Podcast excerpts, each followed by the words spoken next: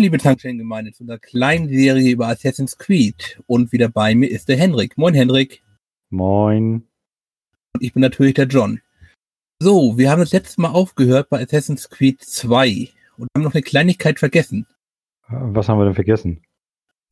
Es hatte noch ein ziemlich wichtiges Element eigentlich geändert, und zwar der Kompass. Der Kompass. Hm, was hat sich daran geändert? In Assassin's Creed 1 ist er noch sehr grob und stellt dir hauptsächlich dar, in welche Richtung etwas ist. Zeigt dir mhm. aber noch keine Gebäude, keine Straßen.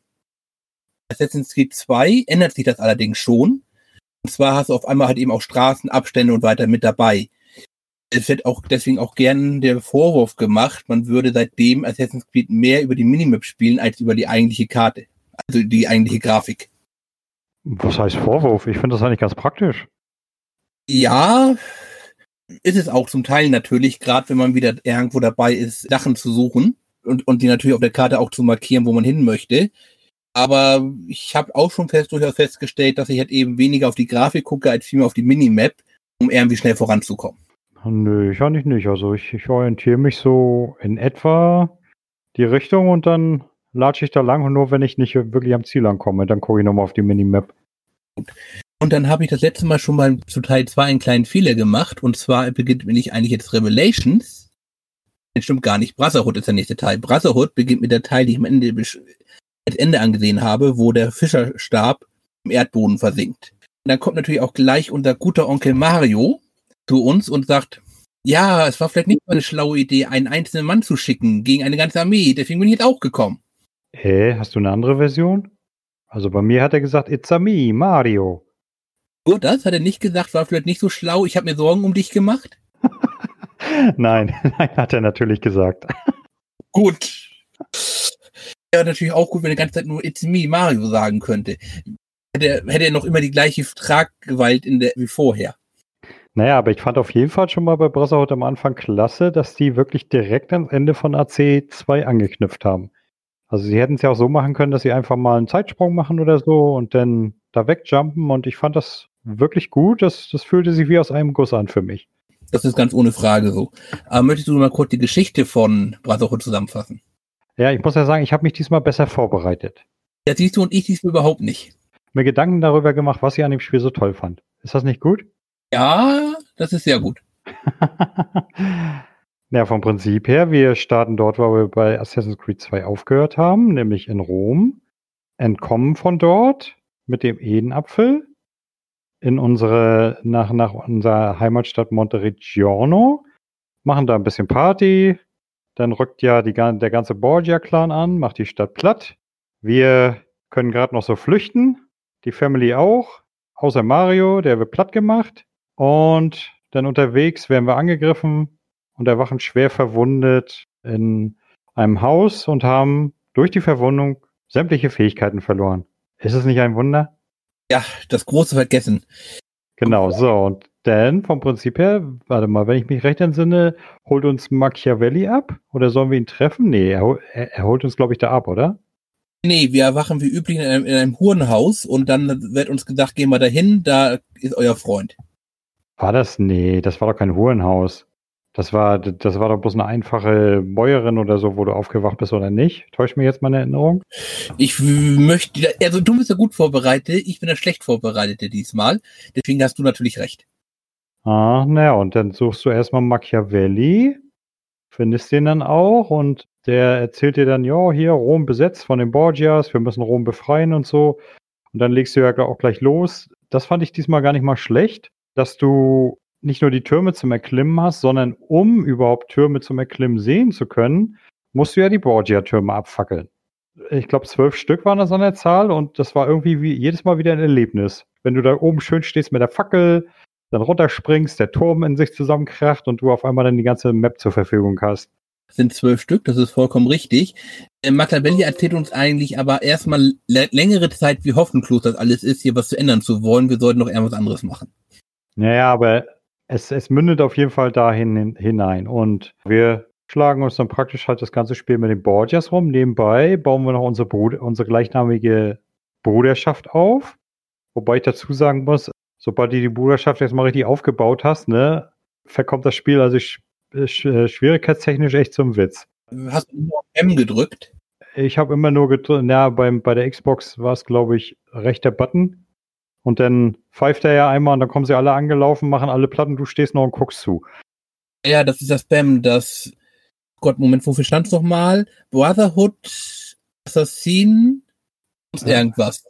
Gute Frage, nächste Frage. Ja, der Funktion haben sie den eigenen Namen gegeben. Ja, ja, mag sein. Langes her. Brotherhood Assistance Move. Assistance Move?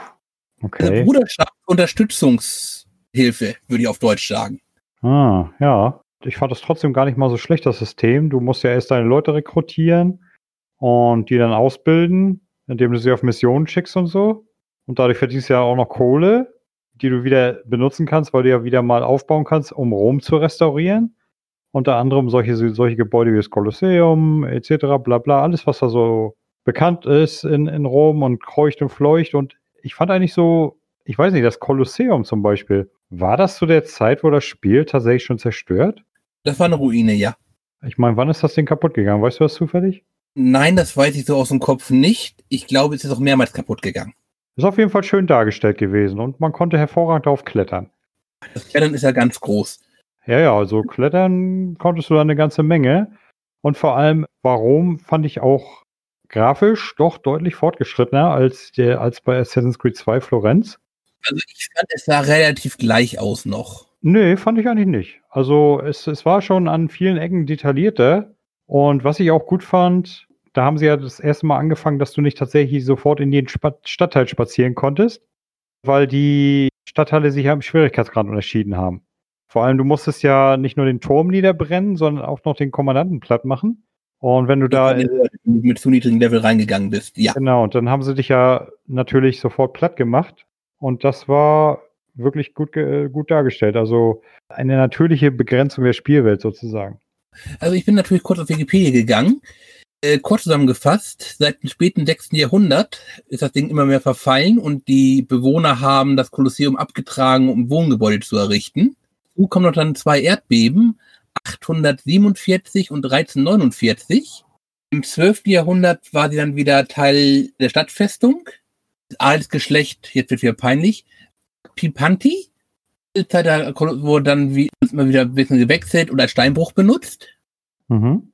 Das Ganze hat sich praktisch dann erst wieder halten, als Benedikt der 14. das Kolosseum im 18. Jahrhundert zur geweihten Märtyrerstätte erklärte ein Kreuzweg mit Kapelle einrichtete und ein Edikt von 1744 den Erhalt des Kolosseums anordnete.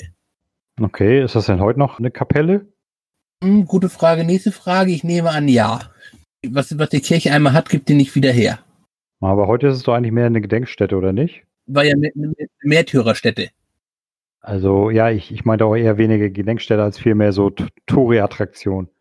Ja, das ist richtig. Aber es gibt, glaube ich, noch immer jedes Jahr eine Prozession, die da ist. Na, was mir auf jeden Fall aufgefallen ist bei Rom, es war ja deutlich größer. Und ich fand das schon ganz gut, dass sie Pferde eingeführt haben, um einmal von A nach B zu reiten, in Rom drehen. Ach, das hat die Sache zur, äh, zur Navigation ohne Frage leichter gemacht. Also von der Geschwindigkeit her. Jetzt hast du schon erwähnt, dass wir Rom wieder aufbauen können. Ja, hatte ich schon gesagt, dass man, hm? dass man Rom durch verdiente Kohle ähnlich wie Montereggiano wieder aufbauen kann ja, das hat ja natürlich auch in der Story den Sinn, dass halt eben Rom verarmt ist durch die böse Beugschaft der Borgias. Genau. Man jetzt das Volk mit auf seine Seite holen möchte. Das ist natürlich die typische, also ich sag mal ganz grob praktisch Brotherhood Reichtum für alle. Templer haben dann immer ihre paar Spezies, die halt eben dann nur reich werden können. Ja, so ungefähr. Ich meine, wie fandest du die Darstellung der Borgia-Familie? Äh, Klischee hoch 13? ich sag mal, alles klar, die Tochter vögelt sowohl mit dem Vater als auch mit dem Bruder. Und am Ende machen sie sich alle gegenseitig kalt. Also ja, ja, Hoch 13. Ja, also das ist, ich habe glaube ich schon im letzten Teil gesagt, das ist das, was man sich in die Botschaft einfach erzählt. Das glaube ich aber erst nach ihrem Tod groß gekommen ist. Wie viel daran dran ist, weiß man nicht. Im Zweifel ist es eher wenig. Wie, wie sagt man so schön? Die Geschichte schreiben die Sieger, ne? als Papst war er ja eindeutig schon der Sieger, aber halt eben das Nachleben wird zu kontrollieren wird immer schwierig. Ja, natürlich. Wer weiß, was, wer weiß, was man über uns mal schreibt.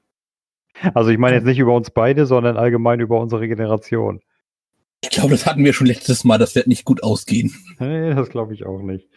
Naja, jedenfalls, was bei mir so ein bisschen, was, was ich auch so ein bisschen lustig fand, war, dass du Monteriggiano trotzdem noch besuchst und zwar in der Gegenwart. Da fand ich ja so witzig, die suchen sich die Villa, die, die haben die ganze Stadt wieder aufgebaut, nur die Villa, die haben sie verfallen gelassen. Das hat mir irgendwie nicht so eingeleuchtet. Also ich werde gleich an mehreren Stellen wahrscheinlich laut ausschreien müssen und mich, um, um mich in den Kreis drehen. Also, die Villa ist der letzte verbliebene Assassinenstückpunkt in Italien, wenn ich es richtig verstanden habe. Ja. Okay, da denke ich mir ja, okay, der wird irgendwie bewirtschaftet sein, aber offenkundig hab, gibt es da noch nicht, nicht einmal genügend Strom, den müssen wir ja auch noch als Desmond dann besorgen. Genau. Gleichzeitig müssen wir aber natürlich darunter in den Keller, denn nur da ist man durch die Handyortung, also sprich die Funkwellen der Handys werden zur Ordnung, zur Ortung benutzt, in Templern, nur ist man, nur da ist man sicher. Jetzt stelle ich mir schon eine Frage, das können die nicht irgendwie, keine Ahnung, die Daten letzten sechs Stunden aufrufen? Das geht nicht? Nein, nein, natürlich nicht. Das sind ja Templer. Die müssen ja auch so ein bisschen dämlich sein, oder? Ich weiß immer nicht, wer dämlicher ist in diesen Geschichten. Templer oder die Assassine? Ah, manchmal weiß ich das bei beiden nicht. Unser Heimatdorf Monteriggioni wird ja zerstört, weil die Templer einen überraschenden Einfall machen. Sie müssen über Nacht gekommen sein mit großen Belagerungstürmen. Ich sag mal so, so ein Belagerungsturm, ne, den hast du damals zu der, zu der Zeit natürlich, genau wie heutzutage, innerhalb von ein paar Stunden von A nach B verlegt. Ich meine, die waren ja nicht schwer und man brauchte nicht ein paar Leute, um die zu ziehen und so weiter. Nein. Die waren alle perfekt geschmiert. Das waren eigentlich praktische Sportwagen damals, ne? Ja, die sind wahrscheinlich mit 300 km/h übers Land gekachelt mit den Dingern. Ja, ich meine, da, da, darüber darf man sich, glaube ich, keine Gedanken machen. Aber ich fand, ich fand die Szene nicht schlecht, auch so, wo man mit den Kanonen geballert hat. Das war schon witzig. Die man repariert hat, weil unsere eigenen Leute, die die ja schon irgendwie schon zu, für Zielübungen haben, andauernd kaputt machen. ja, genau. die schimpft dann natürlich auf den Kanonenbauer. Der Kanonenbauer dachte ich da greifen, äh, nee, ich habe jetzt Mittag und ich dann habe ich nicht. Und wieso macht ihr andauernd die Kanonen kaputt? Ich sag, sag euch jedes Mal, wie die funktionieren. Gutes Personal ist schwer zu finden, das ist einfach so. Ja, leider haben die Assassinen anscheinend außer Enzio gar kein gutes Personal und der ist, glaube ich, auch nur gut, weil wir ihn spielen. Ja, selbstverständlich. Wir sind die wahren Götter. Genauso wie zum Beispiel gleich am Anfang noch die Entscheidung, ja, da kam dann halt eben diese Gottheit, sie nannte sich Minerva.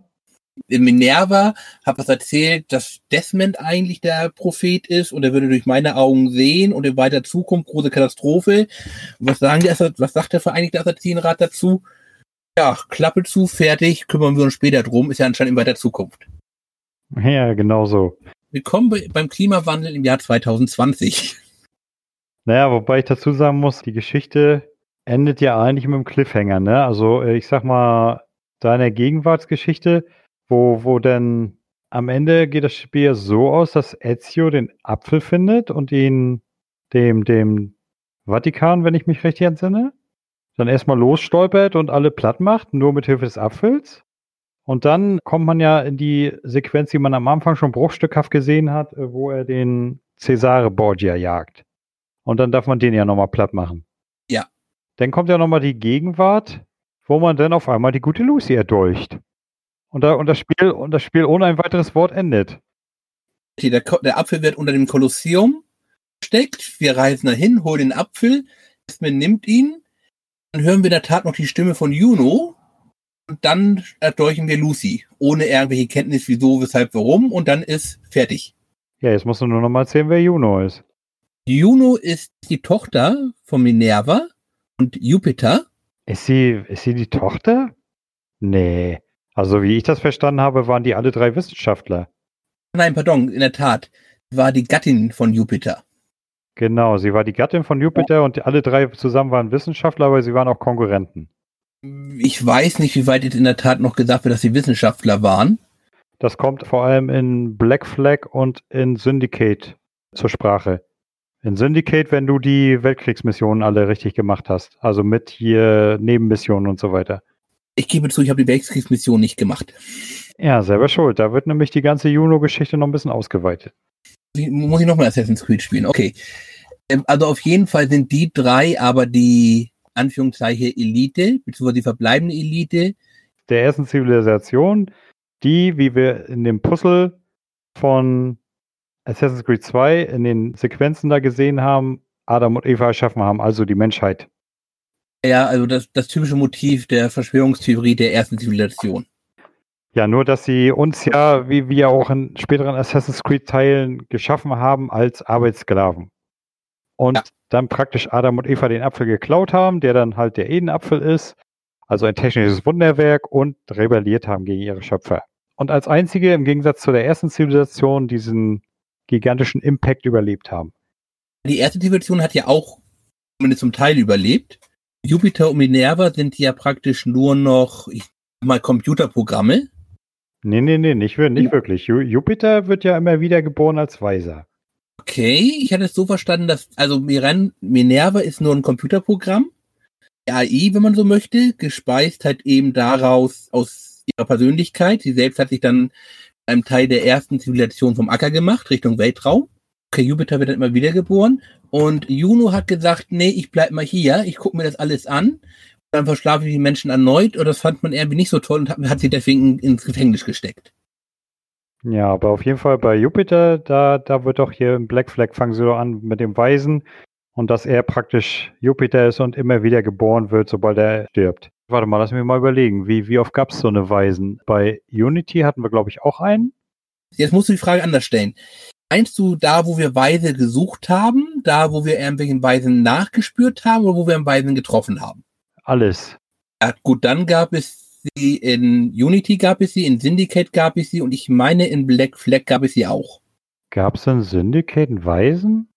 Mensch, ich hab's doch gerade gespielt, ich bin mir da jetzt nicht sicher. Ich, ich Doch, und zwar geht das da über die Erzählung, dass halt eben der, erstens der Weis brauchen sie ja praktisch das Tuch, die Templer brauchen das Brüder Grabtuch als Artefakt, um halt eben ein Weisen zu erschaffen.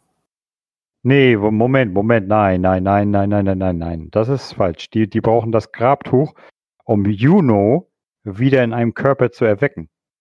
Nein. Doch. Ist, nein, nein, das ist Junos Plan.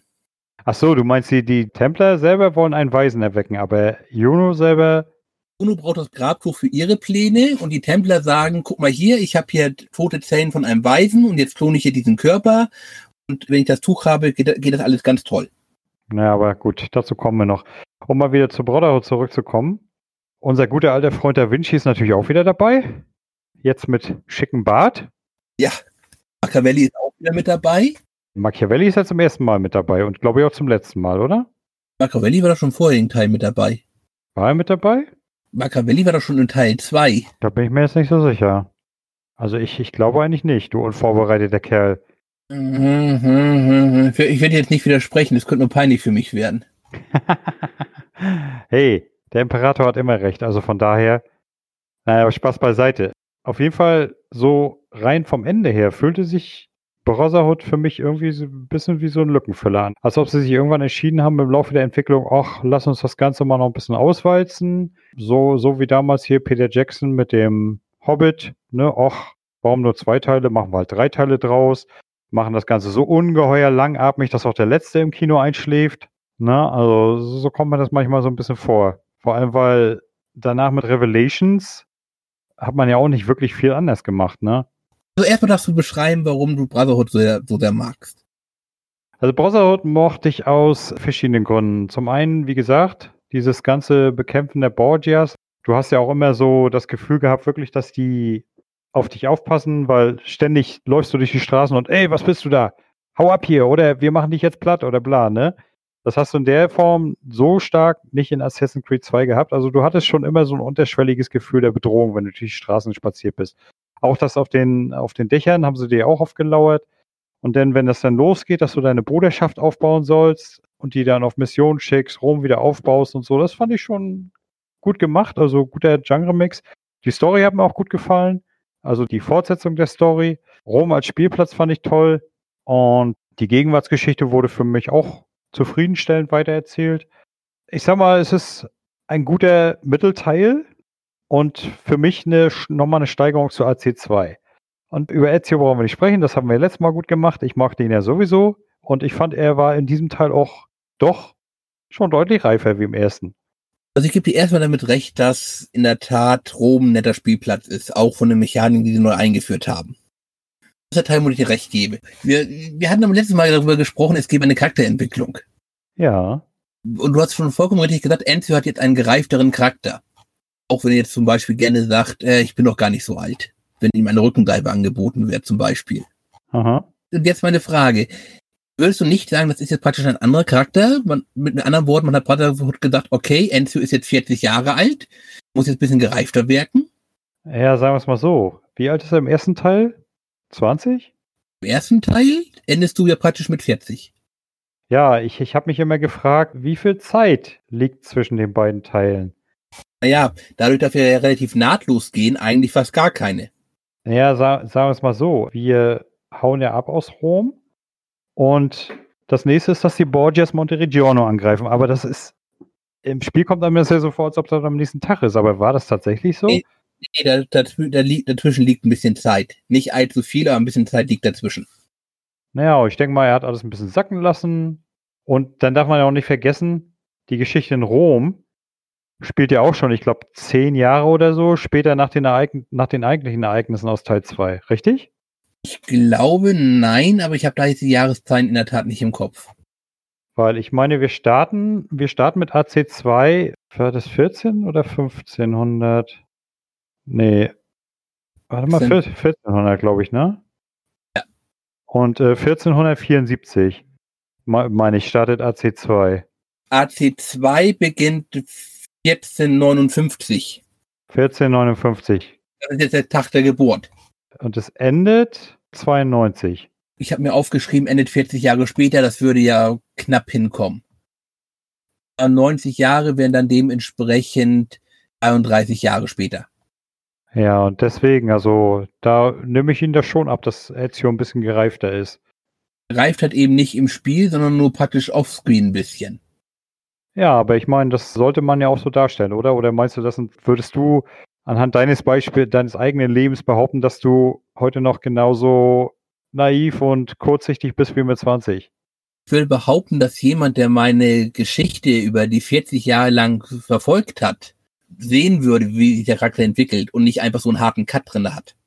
Ja, gut, aber mein Gott, wir reden hier über ein Spiel. Ne? Also ich sag mal, es ist zwar schön, dass man Ezios Leben nachspielt, aber ich muss jetzt auch nicht wirklich jedes Jahr und jede Minute und jeden Tag nachspielen, um zu sehen, wie er sich weiterentwickelt. Du hast jetzt gesagt, es gibt eine tolle Charakterentwicklung. Ja, weil ich sag mal so, auch ohne jeden Tag und jedes Detail zu wissen. Nicht, sondern es wird gesagt, er ist neues Spiel, neuer Charakter, fertig. Du verstehst nicht, worauf ich hinaus will. Was, was ich meine ist, mir ist es überhaupt nicht wichtig, dass ich gesehen habe, wie er zu diesem Charakter geworden ist, sondern mir reicht, dass er sich weiterentwickelt hat. Wie das passiert ist, ist mir in diesem Moment total Wumpe. Du hast doch praktisch alle wichtigen Stationen in deinem Leben gespielt. Ja, hast du. Alles, was wichtig war.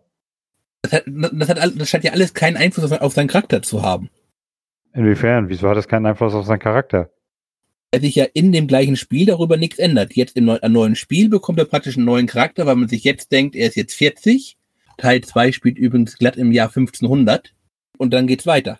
Ja, aber ich finde schon, dass er sich anders verhält als im zweiten Teil. Er verhält sich aber einfach anders. Und wir wissen praktisch nicht, warum er sich jetzt anders verhält, als noch praktisch, als wir im ersten Teil waren, auch wenn dazwischen jetzt, keine Ahnung, acht Jahre dazwischen liegen.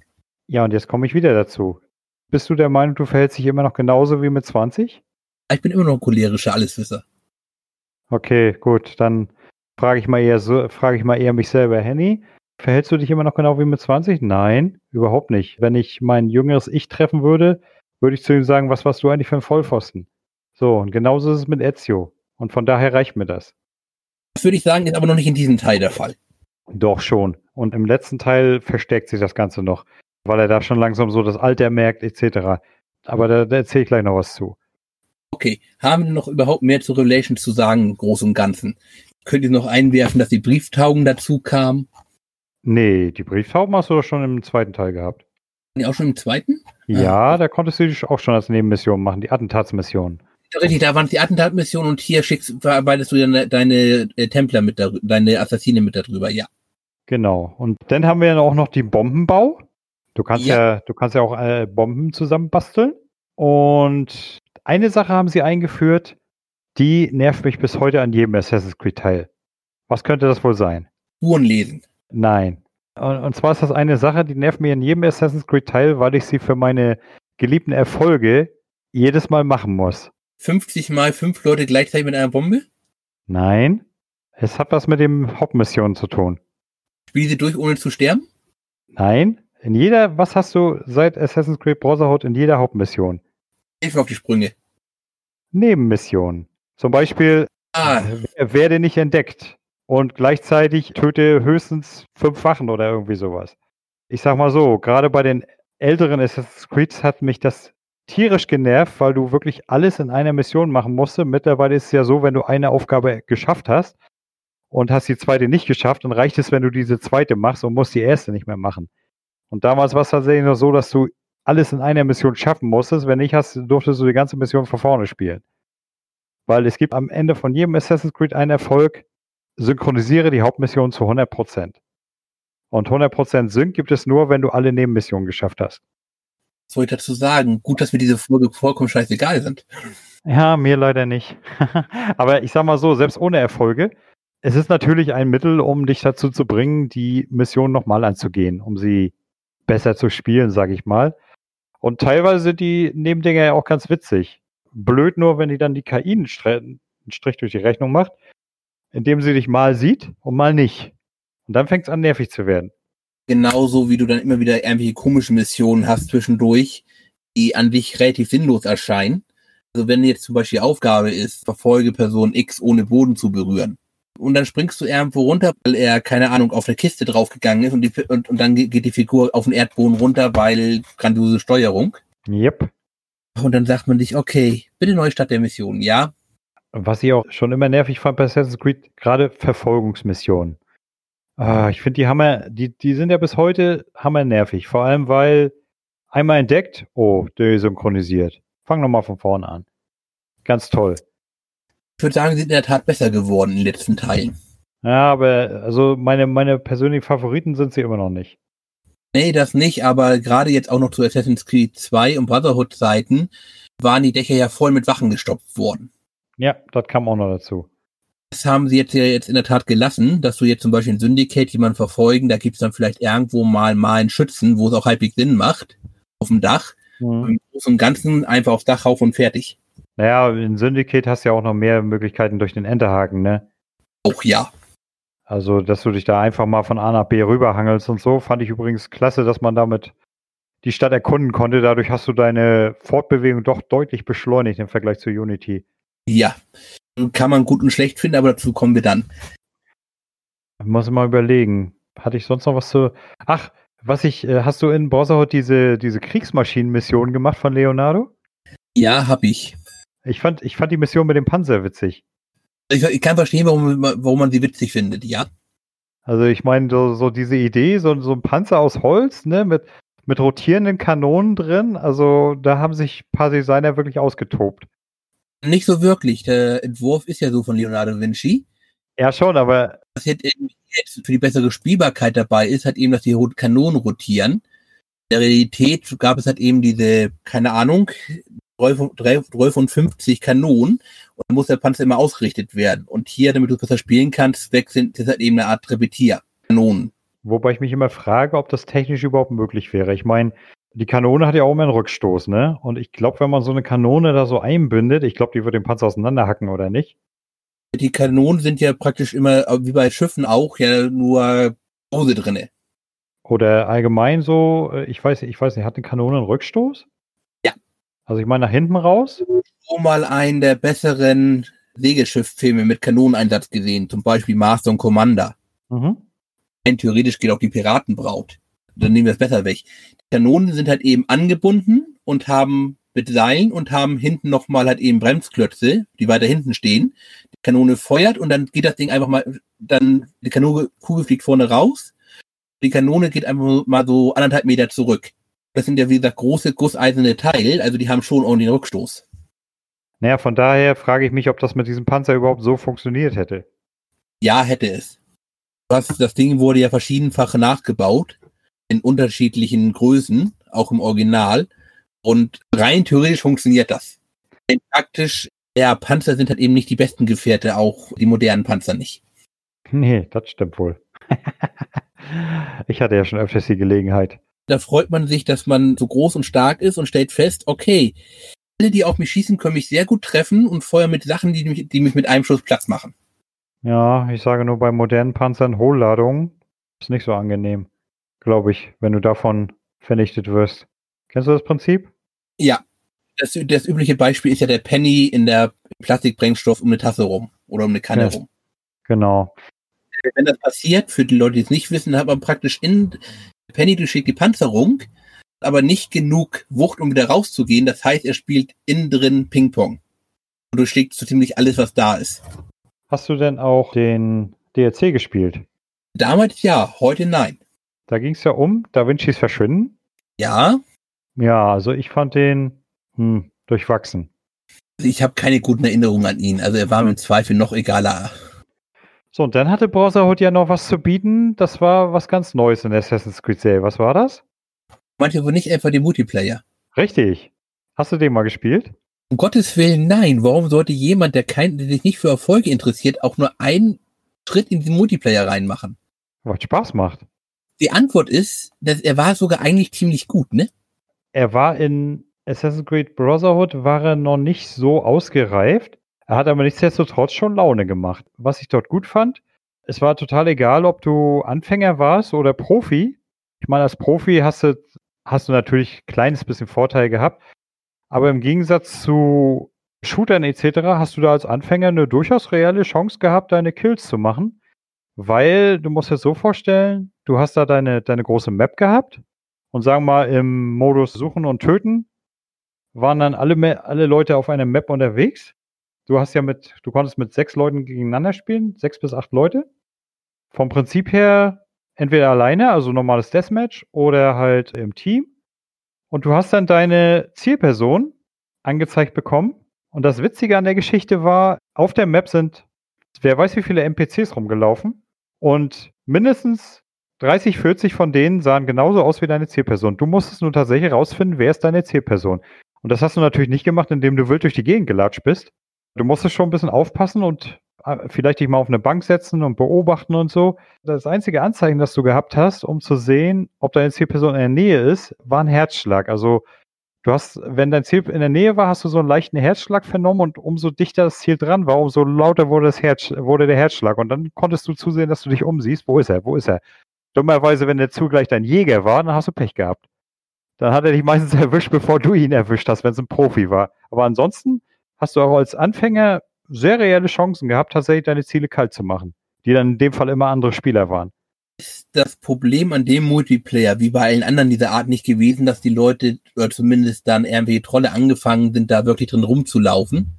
Also nicht, nicht, wo ich gespielt habe. Wo ich gespielt habe, haben die Leute eigentlich sehr akkurat und sehr gut gespielt. Zu Multiplayer gab es nämlich auch ein Video von Gott, Inside Xbox oder dem Partnerkanal über grandiose Multiplayer, die halt eben an den Spielern gescheitert sind. Da war halt eben das, das typische Problem, was halt eben so viele dieser Multiplayer haben. Prinzip ist ja gut, solange sich alle halt eben an die Spielregeln halten. Wie zum Beispiel nicht andauernd hüpfen, sich durch die Gegend bewegen. Ich habe es eine Zeit lang regulär gespielt. Das war eigentlich ganz in Ordnung. Und irgendwann dann mal haben wir, ich sag mal, du musstest für einen, für den größten Erfolg dort musstest du Level 50 erreichen. Das war dann der, der Maximallevel. Und ja, irgendwo so auf Level 20 habe ich mir gesagt, nee, das dauert mir alles ein bisschen zu lange. Also bin ich einer Boosting-Gruppe beigetreten von True Achievements. Das Boosting, das war dann eine echt witzige Sache. Das sah dann so aus, man hat sich mit sechs Mann getroffen. Dann haben wir uns da, haben wir, eine, haben wir eine, praktisch ein Sechs-Mann-Match gespielt. Und dann bekam natürlich jeder sein Ziel. Und was wir gemacht haben, wir haben uns zu, zu je drei Mann im Kreis aufgestellt und haben uns gegenseitig für Mütze gehauen. Weil die Sache war die, du konntest, wenn du das Ziel warst und gemerkt hast, dass dein Verfolger hinter dir ist, konntest du ihn nicht töten, sondern nur betäuben. Und pro Betäubung hast du 200 Punkte bekommen. So, und du musst dir vorstellen, du stehst dann da im Kreis, alle hauen sich gegenseitig ja. auf die Mütze, warten, bis der Cooldown abgeklungen ist, also bis man sich wieder bewegen kann und hauen sich wieder auf die Mütze. Und das Ganze macht man dann so ungefähr 10 Stunden und dann hat man Level 50 erreicht. Hört sich das spannend an? Ja, ich kann meine Euphorie kaum bremsen. Aber ganz ehrlich, ich fand es trotzdem witzig, aus dem einfachen Grund, wir waren alle über Sprachchat verbunden und dann haben wir halt nebenbei rumgeblödelt. Also ein bisschen was erzählt, ein bisschen rumgeblödelt und so. Anders kann man das auch nicht ertragen. Nee, das, das Gute war, die Boosting-Gruppe, die hat mir so gut gefallen, dass ich sie gleich noch mit zu Revelations und zu Assassin's Creed Black Flag mitgenommen habe. Ah, okay. Ah, äh, genau, und zu AC3 natürlich auch noch. Da gab es ja auch noch einen Multiplayer. Also, ehrlich gesagt, war ich froh, wo sie mit Unity dann, ich sag mal, ich habe zwar den Multiplayer gern gespielt, vor allem in Black Flag nachher war er wirklich ausgereift. Da gab es dann noch so einen Modi, der nannte sich Wolfsrudel. Da hat man dann Ziele angezeigt bekommen, die NPCs waren. Und da konnte man mit vier Spielern gleichzeitig auf die Jagd gehen. Und umso schneller und effizienter man die Ziele ausgeschaltet hat, umso mehr Punkte hat man am Ende bekommen. Und das hat richtig Laune gemacht. Vor allem, weil man sich dann wirklich absprechen musste, du machst jetzt dies, du machst jetzt das, sieh zu, komm, schnell, time is money so ungefähr. Und das hat richtig viel Spaß gemacht. Und da ist man dann auch zum Maximallevel in 0, nix gekommen und hat dabei noch viel Spaß gehabt. Was eben im Browserhood leider nicht möglich war. Mit Unity haben sie das Ganze ja wieder eingestellt und ehrlich gesagt, so böse bin ich da jetzt auch nicht drüber. Wie gesagt, ich habe mir den Multiplayer nie angeguckt. Ich habe mich gefragt, was in diesem Spiel der Multiplayer soll und habe gesagt, interessiert mich nicht und fertig. Nö, ist ja auch, ist auch ganz legitim. Aber ich muss sagen, gut, ich habe jetzt nur wegen Erfolgen reingeguckt, sonst hätte ich ihn wahrscheinlich auch nie angerührt. Aber ich muss sagen, das, was ich da gespielt habe, auch regulär und so, das hat durchaus seinen Reiz gehabt und auch wirklich Spaß gemacht. Von Black Flag gibt es ja noch ein schönes Video von mir auf True Achievements. Wie wir uns einfach mal so zum Spaß alle gegenseitig in den Heuhaufen schmeißen und wieder rausholen. Schließen wir noch ganz kurz Brotherhood ab. Was noch Wichtiges passiert ist, A1, wir haben die Bruderschaft übernommen. A2, unsere Schwester ist mit in die Bruderschaft äh, ein, eingetreten. Und du darfst nicht vergessen, wir haben mit ihr und Mama zusammen ein Hurenhaus wieder aufgebaut. Lass uns nicht über dieses Hurenhaus reden. Wieso? Das Hurenhaus wird vorgestellt als ja, hier schlafen, hier kommen die ganzen Kanäle hin, um ihre, sich ihre Mädchen zu holen. Deswegen ist das eine tolle Stätte, um Informationen zu sammeln. Dann übernimmt Enzo dieses Hurenhaus und sagt dann, was ist eigentlich hier das hier für ein abgeranzter Schuppen? Und ich gleich fragt, okay, warum geht ein Kardinal in einen, abger in einen abgeranzten Schuppen, nicht in etwas Besseres? Dann du da auch erstmal wieder Geld rein und dann äh, deine Schwester übernimmt dann gegen de deinen Willen, aber mit Zuspruch der Mutter das Hurenhaus das macht alles vorne und hinten keinen Sinn. Ich weiß nicht, was den Sinn angeht. War die Mutter nicht selber mal eine Kurtisane gewesen? Hm, nicht, dass ich es spontan wüsste, sagen wir es mal so. Ich bin der Meinung, sie war auch eine Kurtisane, bevor sie Ezios Vater geheiratet hat. Und ich meine, in diesem, in diesem, in diesem Zusammenhang würde es natürlich Sinn machen. Wenn sie ihrer Tochter sagt, jo, mach mal, ist nicht so schlimm. Und vor allem darf man nicht vergessen, Claudia hat das Ganze ja nur verwaltet. Sie hat sich ja nicht selber hingegeben war in der Tat ja nur die Verwalterin, das ist richtig. Die Puffmutter geht nicht selber anschaffen. Ja, genau. Und dann haben wir noch einmal Katharina Stronzer wiederentdeckt, die sich dann aber. Forza. Forza? Okay. Äh, die sich dann aber, nachdem wir sie gerettet haben, dann praktisch auch aus der Geschichte herausbegibt. Und, genau. Jugendliebe, wir erfahren noch ein bisschen was unter Jugendliebe. Ach ja, genau, die, wie, wie hieß sie doch gleich? Ähm, Christina. Aber ah, die Geschichte endet ja tragisch, ne? In vielerlei Hinsicht tragisch. Enzio beschließt, dass er, dass sie ist ja jetzt praktisch verlobt mit einem anderen. Er hat aber, sagen wir, ein paar kleine charakteristische Probleme. Also geht Enzio dahin, klärt sein Spielproblem, vor allem erstmal seine Schulden, dann hält ihn über Brücke und sagt, enttäusche ihn noch einmal, sei nicht der beste Ehemann aller Zeiten und ich komme wieder und kümmere mich um dich. Und dann trifft er sie halt eben wieder in Rom reden miteinander und sie sagt, ich wollte eigentlich dich haben und du hast dann, hast, hast dann einfach meinen Mann dazu überredet, mich doch zu heiraten.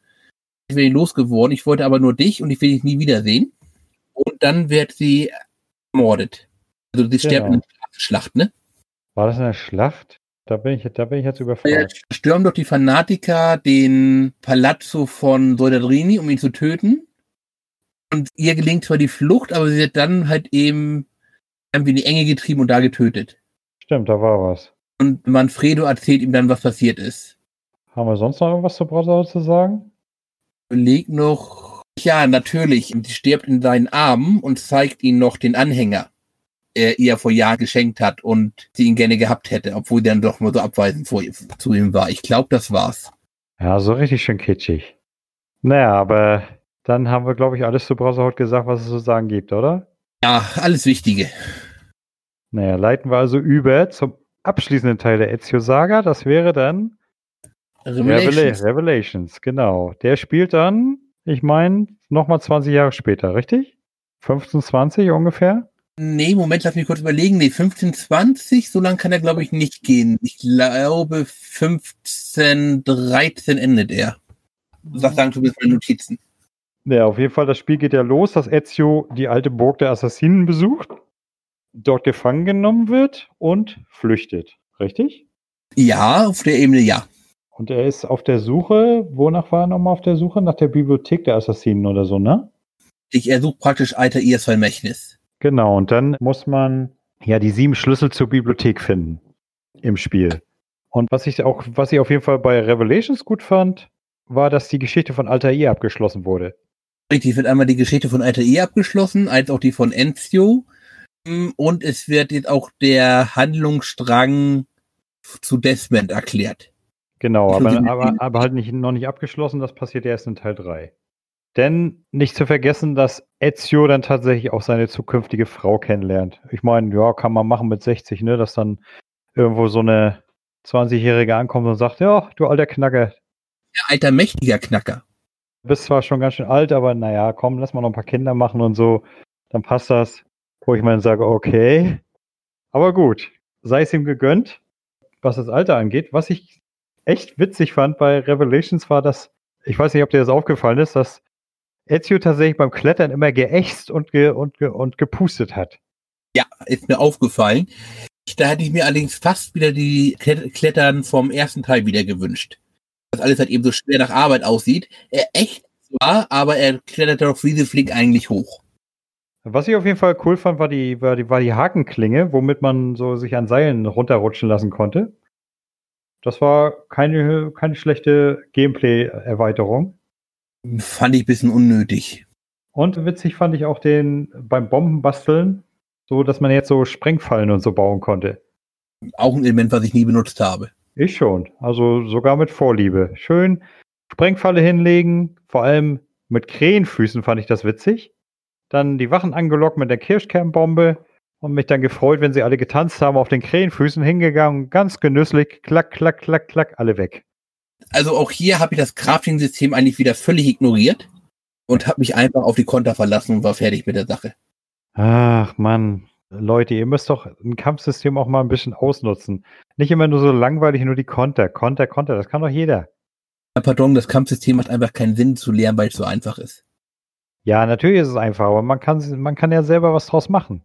Oder nicht? Aber ich muss nicht, ich kann es mir auch einfach einfach halten und durch. Naja, auf jeden Fall, wir sind ja dann in Konstantinopel. Wie fandst du die Darstellung von Konstantinopel? Hm, kann ich in der Tat nichts zu sagen. Ich meine jetzt nicht historisch korrekt, sondern wie hat es auf dich gewirkt im Spiel? Okay aus. Ich, allerdings fand ich jetzt so, man hat Revelation schon angemerkt, dass es auch nur ein Zwischenteil sein sollte. Konstantinopel spielte sich wie Rom in einem Setting. Ne, du hast ja auch, du, du musstest Konstantinopel wieder aufbauen fast auf die gleiche Art wie Rom, auch mit Eroberungen und so weiter. Also. Die Türme wurden nicht mehr abgebrannt. Genau, diesmal hast du ja die Assassins-Festung ausgebaut. Da fand ich hier dieses Verteidigungsminispiel auch ganz witzig eigentlich. Das habe ich komischerweise, glaube ich, nur einmal gemacht in der Tutorial-Mission und dann haben mich die Tempel aber auch nie angegriffen. Ja, mich haben sie dann dauernd angegriffen und ich musste mich auch dauernd verteidigen. Also vielleicht ist das auch versionsunterschiedlich, keine Ahnung. Bist du sofort losgezogen und hast denn alle Festungen sofort hochgezogen? Nö, nach und nach habe ich das gemacht. Okay, das liegt dann vielleicht der Unterschied, denn wie gesagt, also ich gehe sowas ganz gerne am Stück an. Ich habe das immer so gemacht, ich habe eine Festung erobert, dann habe ich erstmal die Gegend leer gefarmt, so Ton und weiß ich, was da noch alles rumlag auf der Map und dann bin ich erst zur nächsten Festung gegangen. Und in der Zwischenzeit haben sie wohl genug Zeit gehabt zu sagen, wisst ihr was, wir wollen mal die Festung zurückerobern. Also das kann eben der große Unterschied gewesen sein. Ich habe mir gedacht, okay, jetzt mal die Festung. Habe die Festung halt eben alle am Stück einmal durchgemacht. Ich muss aber auch sagen, bei Revelations fand ich auf jeden Fall die, die Gegenwartgeschichte sehr, sehr schwach. Also so von wegen, ja, Desmond liegt nach Brotherhood im Koma, weil er, warum eigentlich liegt er im Koma? Das weiß man nicht so ganz. Man nimmt an, dass er wie Patient 16, der Kerl vor ihm, auch diese Sicke, durch die Sicke-Effekte krank geworden ist. Aber dass er ihn dann, dann trifft, so, so im Animus, in, äh, sozusagen in der Zwischenwelt, das fand ich dann auch witzig. Und irgendwie kommt man darauf, wenn er, ja, aber Desmond ist ja praktisch das Superkind von uns allen. Wenn wir ihn jetzt im Animus halten, wird das schon was werden. Und der Patient 16 sagt uns auch dann, wir müssen halt eben jetzt alle Daten zwischen Enzio und Altair halt eben synchronisieren und dann wird das wieder. Man, man spielt ja dann auch so Desmonds Erinnerungen und ler lernt endlich mal so ein bisschen seinen Hintergrund kennen, wie es überhaupt zu der Situation in Teil 1 gekommen ist. Hast du die alle gespielt? Das lernst du aber erst in den DLCs, ne? Nein, nein, nein. Die DLC ist nur eine Erweiterung. Du kannst im, äh, im Animus selber kannst du auch schon solche Ego-Missionen spielen. Ja, du meinst, wo man die Frequenzen freischaltet. Genau, genau. Das hat eben in der normalen Vergangenheit kann man Sequenzen finden, Datenfragmente und dadurch bekommt man dann eine Desmond-Sequenz. Genau. Und da wird ja so ein bisschen seine Hintergrundgeschichte erzählt. In dem DLC wird die Geschichte von Clay Kaczmarek erzählt, also von Subjekt 16. Ich war der Meinung, du erfährst erst in DLC, dass halt eben Desmond auch ein Assassine ist. Du bekommst das, glaube ich, so in den normalen, bekommst du das noch nicht ganz so mit. Das kann durchaus sein, aber Tatsache ist, ich fand die Sequenzen furchtbar. Vor allem durch die Ego-Perspektive. Ich bin ja sowieso kein Ego-Freund. Ich, ich hasse in Ego-Perspektive absolut Sprünge und da muss man ja sehr, sehr viel springen. Ja, also die waren in der Tat, diese Ego-Dinger waren alle schwach, da gebe ich dir vollkommen recht. Auch die Anführungszeichen anderen Desmond-Frequenzen waren jetzt auch nicht so derart prall. Da ist man halt eben so einer Fraktalwelt, muss praktisch immer wieder zu Toren hinlaufen und trifft halt eben Subjekt 16, dessen Name ich mir nicht merken kann. Ist doch ganz einfach. Clay Kaczmarek. Das ist ein Russenname, oder? Nee, ein Pole. Ja, okay, dann wissen wir, warum du das so gut kannst. Was soll das denn bitte heißen? ja, ja, nur weil ich aus noch vor Polen komme, heißt das nicht, dass ich Pole bin, Mann war doch alle hinter dem eisernen Vorhang. Ja, genau, alles klar. Es leben die Vorurteile, verdammte Sylter. Bei dir jederzeit. Aha, aha, aha, okay. Um aufs Spiel zurückzukommen, ich sag mal auch so von der Geschichte her, ich fand die plätscherte so ein bisschen vor sich hin. Ich sag mal, du triffst zwar wieder interessante Leute, wie, wie heißt er doch gleich? Ah, der Prinz. Moment, die muss ich kurz überlegen. Das war nicht Teil 7. Nein, das war der, der, der, der Prinz, der später hier so ein ganz bekannter Sultan geworden ist. Äh, guck mal, guck. Abedua ist, glaube ich, ein guter Name für ihn. Nee, er steht nicht auf meiner Liste. Das ist schon mal doof. Piraten. Ach, hier, Suleiman der Prächtige, genau. Suleiman, ja. Ich sag mal so, der war eigentlich ein ganz interessanter Auftraggeber. Er ist auch praktisch nur, eigentlich nur in der Geschichte dafür da, erstens um dir ein paar Aufträge zu geben und zweitens, damit du die Frau kennenlernst. Genau, richtig. Vom Prinzip her ist es ja dann eigentlich nur, dass er mit, mit der Sophia dann die Schlüsselsuche vorantreibt. Der, weil, weil sie ja die einzige ist, die diese Schlüsselbücher von, ach ja, das fand ich auch so witzig. Marco Polo hat überall in der Stadt Bücher versteckt und nur mit diesen Büchern findet man Symbole und nur dadurch findet man die geheimen Kammern, in denen die Schlüssel liegen. Ja. Also derjenige, der sich das ausgedacht hat, hat, glaube ich, ein paar Pilze zu viel geraucht. Das eigentlich Schlimme ist, dass derjenige, der sie ausgedacht hat, dann nicht irgendwann in Therapie kam, sondern offenkundig für jedes weitere Assassin's Creed solche Missionen sich ausdenken durfte. Ja, genau. Auf jeden Fall fand ich dann den Schluss auch nicht schlecht, wo sie ein alter E-Skelett gefunden haben und den Edenapfel und dann auch Ezio endlich erkennt, dass er nur der Überbringer der Nachricht für Desmond ist, dass er es endlich mal so akzeptiert. Und dann, dann äh, erzählt ja Jupiter erstmal Desmond direkt hier, wie das überhaupt war mit der ersten Zivilisation und so weiter. Also man merkt ganz fest in Relations und hat eben auch gleich zu Anfang gesagt, wir möchten jetzt mal bitte das hier alles ein bisschen aufklären, den ganzen Hintergrund. Und das haben sie in der Tat weitgehend gemacht. Hm. Denn dann endet das Ganze ja so, dass Desmond aus dem Koma aufwacht und da im Lieferwagen rumgammelt und sein Papa ist bei ihm, der ihn ja eigentlich nicht leiden kann, richtig? Doch, sein Vater kann ihn leiden. Aber er ihn nicht also ist, sie haben eine gestörte Beziehung zueinander, ja, weil dein Vater auf der einen Seite so ein, ein bisschen ein harter Hund ist und Desmond fühlte sich immer ungeliebt und missverstanden. Deswegen mag Desmond dein Vater zumindest hier die fünf Sekunden, die wir ihn noch sehen, nicht. Na, was ich auf jeden Fall bei den, bei den Alter Ihr-Erinnerungen so ein bisschen blödsinnig fand, jeder gefundene Schlüssel war ja eine Erinnerung von Alter Ihr. Und der Typ hier, mit dem er im Clinch war hier, der Abbas. Ja. Da frage ich mich, warum er ihn, nachdem er gleich am Anfang den Edenapfel übernehmen wollte, warum er ihn da nicht einfach von der Burg geschubst hat. letzten Endes hat es ja nur dafür äh, gesorgt, dass Abbas im Laufe der Zeit alles, was alte Ehe gemocht hat, fertig gemacht hat. Ne, er hat seine Frau umgelegt, hat seinen Sohn fast korrumpiert. Also von daher hätte er sich eine Menge Probleme sparen können. Ja, ich verstehe dein Problem. Also hier ist in, in der Tat ein Teil, wo ich sagen würde, hier entwickeln sich Charaktere auch nach und nach weiter. Gerade über die Rückschauen und dadurch, dass du diese kurzen Zusammenstellungen hast. Alter Ihr will ihn da halt eben dann nicht gleich umbringen, weil er ihn ja durchaus noch, weil er immer noch eine mächtige Figur in der Assass bei den Assassinen ist. Und als Alter Ihr sich ja zur Ruhe setzt, wird er auch erstmal sein Nachfolger. Ja, schon, aber naja. Reitet das Ganze in die Scheiße und Alter Ihr kommt zurück und muss ihn dann stoppen. Und dabei stirbt dann ja auch seine Frau. Aber ich fand, ich fand es auf jeden Fall am Ende witzig, dass er sich dann da so hinsetzt, praktisch, in seinen Stuhl, zusammen mit dem Edenapfel und dann das Ganze so umblendet und dann Ezio vor ihm steht, vor dem Skelett. Ja, das war irgendwie cool gemacht. Das war's. Spiegelt sich auch ein bisschen später im Ezios Ende. Genau. Ich sag mal, dann hast du ja vom Prinzip her ist, denke ich mal, so jetzt zu Revelations nicht mehr viel weiter zu sagen. Wie, wie schon gesagt, es war zu ähnlich zu Brotherhood. Und die Geschichte hat das Ganze jetzt auch nicht so wahnsinnig viel weiter vorangebracht, bis auf das Aldair-Schicksal geklärt wurde. Man konnte halt noch mal ein bisschen mit Ezio durch die Gegend ziehen. Ezios Schicksal wurde natürlich auch geklärt. Auch er stirbt am Ende, ruhig und friedlich. Und er lässt noch einen Brief an Sophia. Ja, Moment, Moment, das ist äh, die Frage. Du hast den Kurzfilm gesehen, oder? Ja, habe ich stirbt, er, können. stirbt er wirklich ruhig und friedlich? Also es ist eine schwere Businfektion, ne? Also schmerzlos war es nicht.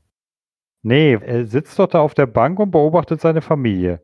Und so ein Typ setzt sich zu ihm und klatscht ihm einmal, klatscht ihm einmal so, ich glaube, ich meine aufs Bein. Und im nächsten Moment nippelt er ab. Also ich, ich, ich bin mir bis heute nicht sicher, ob der vergiftet wurde oder so. Ich finde, man könnte diese Szene tatsächlich so interpretieren. Ja, könnte man so. Ich würde in der Tat eher ein bisschen offen halten. Ja, er könnte natürlich auch tatsächlich an Altersschwäche gestorben sein. Er ist ja, er ist ja dann schon sehr alt. Ah, er, ist ja nicht nur sehr alt, der ist auch schwer krank. Wäre meine Frage, warum einen alten, kranken Mann noch umbringen? Naja, sagen wir es mal so, er konnte auf jeden Fall, wo die Assassinin bei ihm war, noch echt gut kämpfen. Äh, ja, ist diese Ding hier, Chinesin. Genau. Das war ja auch eine Überleitung praktisch zum zu Assassin's Creed Chronicles China, weil du sie dann da spielen tust. Okay. Äh, lass mich raten, hast du nie gespielt? Das ist doch schon wieder so ein komischer Ableger, der nicht auf nicht für den PC erschien, oder? Doch, die sind alle, die, die China-Dinger sind alle drei auch für den PC erschienen. Die Chronicles meine ich. Das ist ja Assassin's Creed Chronicles, China, India und Russia. Die sollte es eigentlich alle auf Steam geben und vor allem, die, die spielen sie echt fluffig. Kann ich dir empfehlen. Das sind ja jetzt Sidescroller. Und ich weiß nicht, hast du mal Mark of the Ninja gespielt? Hast du mir auch schon empfohlen. Ja, habe ich reingespielt. Ja, und die, die spielen sie ungefähr genauso, halt nur halt im Assassin's Creed Setting. Okay. Also ich, ich kann sie empfehlen, mir haben sie Spaß gemacht. Ich kann mal ganz kurz gucken. Die, die habe ich in der Tat, also die Chronicles habe ich in der Tat nicht in meine Liste mit aufgenommen. Ja, also die solltest du vielleicht hm. mal, vor allem die sind auch nicht allzu lang, also ich sag mal zehn Stunden maximal. Wenn du, wenn du alles machen willst, dann natürlich länger, aber ich sag mal, zum einfachen Durchzocken oh, oder, oder sogar noch weniger wie zehn Stunden. Fünf vielleicht. Einmal die Story durchzocken. Okay, kann, kann man noch mal reingucken. Äh, so, die kommen aber als nächstes in, in der Liste der Ausgaben oder kommt dann schon drei? Naja, sagen wir es mal so. China könnte man tatsächlich hinter Ezio einreihen, aber ich würde mal sagen, wenn wir da wirklich drüber sprechen wollen, die können wir erstmal ausklammern und die können wir irgendwann mal, falls du sie wirklich mal spielst, können wir sie mit zwischennehmen. Aber ansonsten würde ich sagen, zwei Folgen, äh, zwei Teile sind immer ein guter Schnitt. Von daher würde ich mal sagen, dass wir hier jetzt wieder einen Cut machen und dann im nächsten Teil dann Teil 3 behandeln oder allgemein die Amerika-Reihe. Das heißt also Teil 3 Assassin's Creed Rogue und Black Flag. Was hältst du davon? Ja, damit kann ich mich anfreuen. Dann müssen wir aber jetzt noch ein paar Worte über das Archiv verlieren.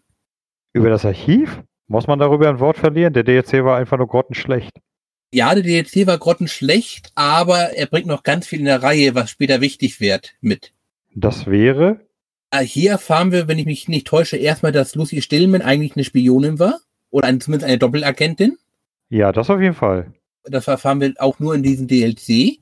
Ja, wobei sie war, sie war keine Doppelagentin, sondern sie, sie war praktisch eine Doppel-Doppelagentin. Also sie wurde von Assassinen bei Abstergo eingeschleust. Richtig. Wurde dann aber korrumpiert.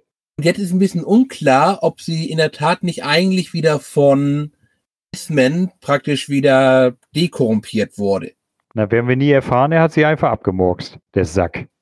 Er hat sie ja nicht abgemurkst. Abgemurkst hat sie Juno. Ja, aber war, war das nicht sogar der Auslöser dafür, dass Desmond ins Koma gestürzt ist? Dass sie praktisch seinen Körper übernommen hat? Er hat praktisch seinen Körper übernommen, hat sie abgestochen und das und Desmond ging ins Koma rein, richtig. Also wird mich nicht wundern, wenn die Gute eigentlich geplant hätte, Desmond zu übernehmen, oder das wurde irgendwie nichts, weil nicht kompatibel, was weiß ich. Die Frage ist nur, warum sie Stillenman halt eben umgebracht hat. Ich denke mal, das wird eine der Fragen der Serie sein, die wir nie beantwortet bekommen. Garantiert nicht. Und wir erfahren jetzt aber halt eben auch in dem Archiv noch mehr über Juno, Jupiter und Minerva. War das so? Also ich weiß nicht, ich habe das Archiv einmal so kurz ein bisschen angedaddelt, aber habe mir äh, ehrlich gesagt ist von dem Ding nicht viel hängen geblieben. Das, was ich jetzt wirklich hier zusammenfasse, ist alles, was man darüber wissen muss. Das ist wirklich nur sehr wenig, was da an Inhalt zusammensteht für, für die paar Stunden. Wir werden von Deck 16 auch noch gewarnt, man soll halt eben ihr nicht trauen. Tatsache ist auf jeden Fall, dass das Archiv kostete, glaube ich, damals 10 Euro. Und das Geld war der DLC definitiv nicht wert. Ganz ohne Frage, nein. Bei der Ezio-Trilogie ist es ja mit bei. Naja, also, hm, ja, ich sag mal, ich habe es für den Erfolg durchgespielt, aber habe jetzt auch nicht großartig weiter darauf geachtet. Das Einzige, was mir in Erinnerung geblieben ist, ein Erfolg musste man machen. Da musste man Sequenz 4 ohne zu sterben aktivieren, durchspielen. Und oh, das hat mich bei den Wahnsinn getrieben. Ich meine, erstmal aus der Ego-Perspektive springen war ja schon die Hölle. Und dann wirklich da ohne zu sterben durchzukommen, boah, boah, furchtbar. Ich weiß nicht, wie oft ich mir diese Sequenz angehört habe. Ja, Lucy war so toll und wir haben sie dann korrumpiert und bla. Oh, ich konnte es nachher nicht mehr hören. Ich habe ich hab nachher mit dem Podcast auf die Ohren gehauen. War auch wahrscheinlich das Gescheiterte, was man machen konnte. Das Lustige war, wo ich, wo ich irgendwann mal durch war durch das Ding, ne? Da ja? bin ich durch Zufall, bin ich mal auf YouTube auf ein Video gestoßen. Es gab bei dem Ding einen Glitch. Da konnte man direkt am Anfang, konnte man sich durch die Wand beamen sozusagen. Und dann musste man nur immer fleißig schön Treppchen bauen und dann konnte man direkt zum Ausgang hin. Also ich, ich hätte mir den ganzen Müll sparen können. ich frage wie üblich nicht, wie, Leute, wie lange Leute diesen Glitch gefunden haben, in dem Spiel irgendwas überhaupt versucht haben zu machen. Ja, also das ist, äh, ich, ich frage mich auch immer, wie Leute auf manche Glitches kommen. Also nehmen wir mal an, hier so Speedrunner, ne? wenn die da irgendwo durch, durch Wände ganz genau durchklippen müssen, damit sie irgendwo schneller vorankommen und so. Also das ist schon faszinierend, wie, wie man auf sowas kommt. Also da stecken wirklich auch hunderte an Stunden drinne von mehr, von vielen Leuten. Genauso die, dass man in der japanischen Version Speedtrans, also jetzt von Day of the Tenkalkel, werden die japanischen Versionen genommen, weil die Sprachausgaben, also die Textausgaben da schneller sind. Auch nicht schlecht. ich meine, den faszinierendsten Speedrun, den ich mal gesehen habe, das war hier zu Elder Scrolls Morrowind wo der, wo der Typ direkt vom Schiff runterspaziert, den ersten Händler ausplündert, sich da die ganze Horde Verbesserungstüten reinpfeift und dann direkt zum Endgegner hingeht und ihn umklatscht. Das dauerte, glaube ich, fünf Minuten oder so. Okay. Also ich habe mir zum Beispiel das letzte Spielraum von Sekiro angeguckt. Es war kein Glitch und mit allen Bossen. Und der war, lass mich nicht lügen, nach zweieinhalb Stunden fertig. Boah, wenn man es kann. Aber du möchtest bestimmt nicht fragen, wie lange der dafür geübt hat. Wahrscheinlich lieber nicht, obwohl das Spiel ist ja, war, ist ja noch immer nicht so lange draußen. Ich weiß jetzt nicht, wann er den aufgestellt hat, aber ich mir so, okay, jemand, der gut ist, garantiert so fünf Stunden und dann so klatsch, fertig, danke fürs Gespräch. Na gut, aber da schweifen wir jetzt schon wieder ab. Ich sage mal, war eine schöne Folge, denke ich mal, hoffentlich. Wir haben hoffentlich euch, die ihr euch für die Serie interessiert und die uns hoffentlich bis hier zugehört habt, ohne eingeschlafen zu sein, wieder ein bisschen die Serie näher bringen können. Oder auch Leute, die einfach nur die Zusammenfassung hören wollen. Ich hoffe, es hat euch Spaß gemacht und ihr habt ein bisschen Informationen mitgenommen. Ich sage, wie ich schon gesagt habe, beim nächsten Mal behandeln wir dann die Amerika-Reihe. Und in diesem Sinne sage ich einfach mal Tschüss. Tschüss.